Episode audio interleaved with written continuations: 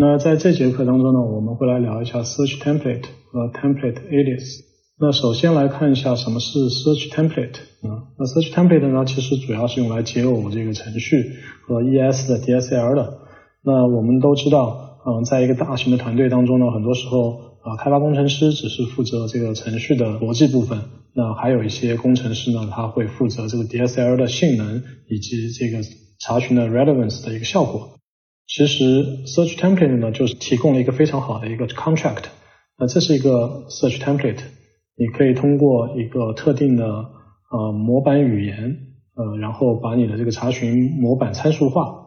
这样的话呢，就是嗯，搜索工程师以及性能工程师呢，就可以各司其职啊，分头工作了。好，我们现在来看一个具体的案例。那这是一个我们定义的一个搜索的一个模板。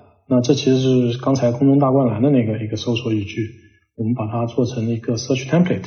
那在这里呢，我们因为是一个呃单字符串的一个输入，所以我们定义了一个一个 q 这样的一个 query。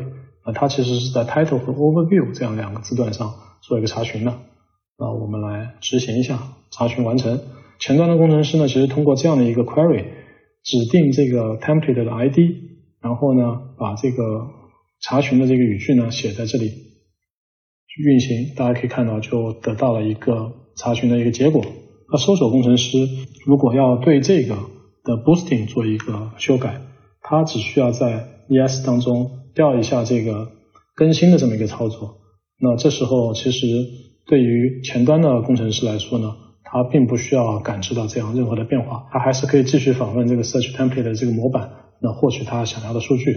search template 的它这个模板语言的具体的语法呢，大家可以在啊，ES 的这个官方的文档上做一个具体的一个查看，我们就在这个课程当中呢就不做赘述了。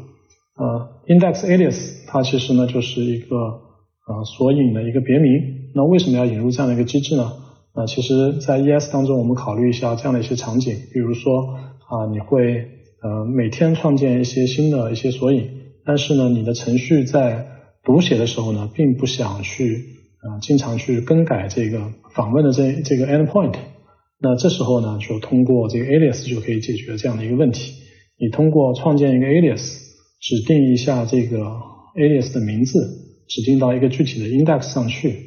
那这个时候，如果说呃有了这个 alias 以后呢，你对这个 index 数据的读写呢，就可以通过 alias 来实现了。那我们来看一下。啊，具体的例子。那我们现在尝试着去创建一个 alias，那它的名字叫 movie latest，然后它的指向的这个 index 是 movie 二零一九。那运行，大家可以看到这个创建是成功了。那这个时候我们尝试对这个 movie latest 去进进行一个访问。这时候我们再去尝试的创建一个新的 alias，那它呢还是指向这个 movie 二零一九。那我们给它取一个新的名字，那这个时候呢，我们还给它同时加上了一个 filter，一个过滤器。那这个过滤器里面呢是一个 range 的一个过滤器，当这个 rating 是大于四，我们才给它做一个显示。好，我们试着做一个创建。创建好以后呢，我们再尝试着去访问 movie latest high rate 这个搜索的。我们再针对这个 alias movie latest high rate 这个 alias 去做一个查询。哎，大家可以看到这时候。返回了两个搜索结果，那也是我们所预期的，是返回这个 high rate 的一个搜索。那在这节课当中呢，我们学习了 search template 和 index alias。那通过 search template，你可以让你的搜索和你的这 DSL 实现一个分离。那通过 index alias，那如果说你出现了一个索引的改名和出现了一个索引的重建，那前端的程序呢也可以保持不间断的。对这个索引的数据的一个查询。